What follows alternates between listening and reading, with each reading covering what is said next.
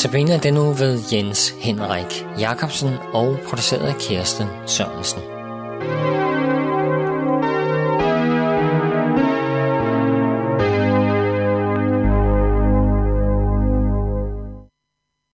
God aften. Det er langfredag aften. Vi er i påskehøjtiden, og jeg vil ønske alle, som lytter, en glædelig påske. Vi er på vej også mod påskemorgen. Jeg har som en samleoverskrift over mine notabene antagter i denne uge, der har jeg valgt ordet vejen. Vi har fulgt Jesus på den vej, som endte med hans død. I aften vil vi slå følge med to disciple, som også var på vej. De var på vej fra Jerusalem til Emmaus. Der var 60 stadier. Det er cirka 12 kilometer, altså en rimelig lang vandring. Men på deres vandring, på vejen fra Jerusalem til Emmaus, der kommer Jesus og slår følge med dem, men de genkender ham ikke. De tror, at Jesus er død. De tror, at det hele er slut.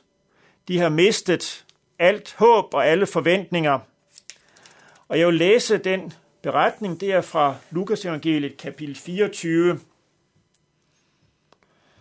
Men den samme dag var to af disciplene på vej til en landsby, som ligger 60 stadier fra Jerusalem og hedder Emmaus. De talte med hinanden om alt det, der var sket, og det skete, mens de gik og talte sammen og drøftede det indbyrdes, kom Jesus selv og slog følge med dem. Men deres øjne holdtes til, og de genkendte, så de ikke genkendte ham. Han spurgte dem, hvad er det, I går og drøfter med hinanden? De stansede og så bedrøvede ud, og den ene af dem, Kleofas hed han, svarede, er du den eneste tilrejsende i Jerusalem, der ikke ved, hvad der er sket i byen i disse dage? Hvad da, spurgte han. De svarede, det med Jesus fra Nazareth, som var en profet, mægtige gerninger og ord over for Gud og hele folket, hvordan vores ypperste præster og rådsherrer har udleveret ham til dødstraf og korsfæstet ham. Og vi havde håbet, at det var ham, der skulle forløse Israel. Men til alt dette kommer, at det i dag er tredje dag siden det skete. Og nu har nogle af kvinderne iblandt os forfærdet os. De var tidlige morges ude ved graven, men fandt ikke hans læme, og kom tilbage og fortalte, at de i et syn havde set engle, som sagde, at han lever. Nogle af dem, der var sammen med os, gik så ud til graven og fandt det sådan, som kvinderne havde sagt. Men ham selv så de ikke. Da sagde han til dem, I uforstandige, så tungnemme til at tro på alt det, profeterne har talt. Skulle Kristus ikke lide dette og gå ind til sin herlighed? Og han begyndte med Moses og alle profeterne og udlagde for dem, hvad der stod om ham i alle skrifterne. Da de var næsten fremme ved den landsby, de var på vej til, og Jesus lod, som om han ville gå, gå videre, men de holdt ham tilbage og sagde, Bliv hos os, det er snart aften, og dagen er allerede gået på held. Så gik han med ind for at blive hos dem, og mens han sad til bord sammen med dem, tog han brødet, velsignede det, brød det og gav dem det. Der åbnedes deres øjne, og de genkendte ham.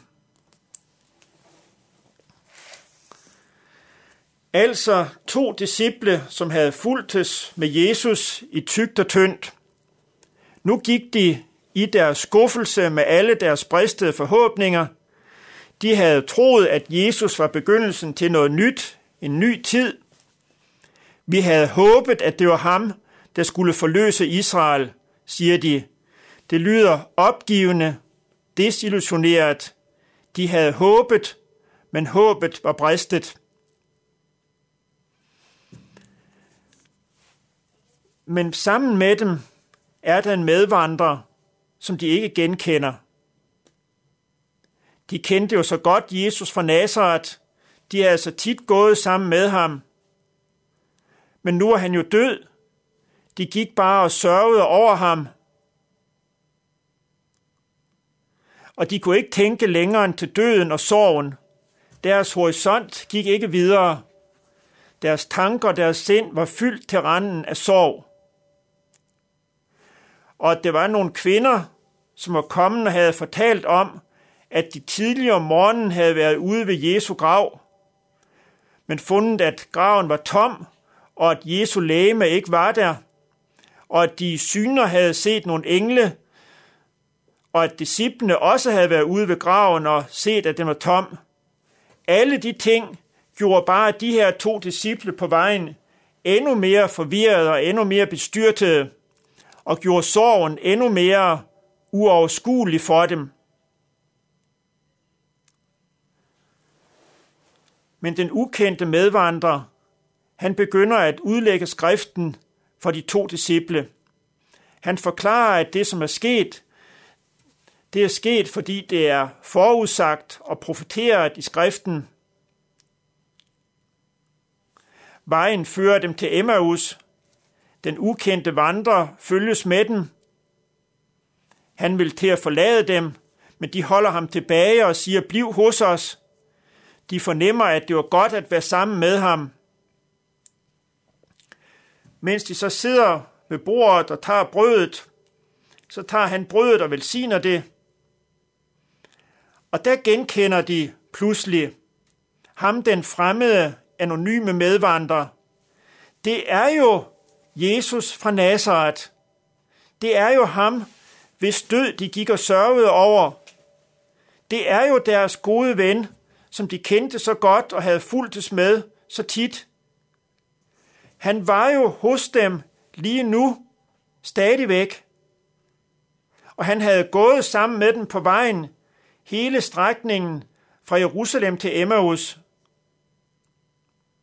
Og det var ikke bare løs snak, det som kvinderne havde fortalt om graven, det var tom, om at de havde set engle ude ved graven. Det var ikke bare drøm, syner, hallucinationer. Det var virkeligt. Jesu vej, smertens vej. Vi har fulgt ham på denne vej i løbet af denne uge. Det endte med døden. De to disciple havde fulgt ham på denne vej. Og nu kunne de ikke tænke længere og kvinderne, som havde været på vej ud til graven, også deres vej stanse ved døden. Og vores veje, vores livsvej, stanser også ved døden. Her mødes alle vores veje, hvordan de så end former sig. Om vejen bliver kort eller lang, om vejen bliver med succes eller skuffelser, hvor veje mødes ved døden, og vi kan ikke selv tænke længere end til døden. Men det kom ind og slog følge med dem, gik sammen med dem. Hans vej endte ikke ved døden. Hans vej endte ikke i den mørke gravhule. Det kom en fortsættelse. Han gik smertens vej, dødens vej, men det blev til livets vej. Han åbnede en ny vej, en vej ud af graven, en vej gennem dødens mørke, en vej ud til livet. Og han, som kom og gik sammen med de to disciple, han kan og vil også gå sammen med os på vores livsvej. Der kan være mange forskellige stadier på vores livsvej. Der kan også være stadier med skuffelser, med, streg, med øh, sorg og med død. Men han, som kom og slog følge med de to disciple, han kan også komme og slå følge med os. Og så vil vi også her på denne langfredag aften ønske hinanden en glædelig påske. Og måtte den opstandende Herre så være din usynlige medvandrer og give dig mod og styrke til at vandre videre på dit livs vej. Glædelig påske.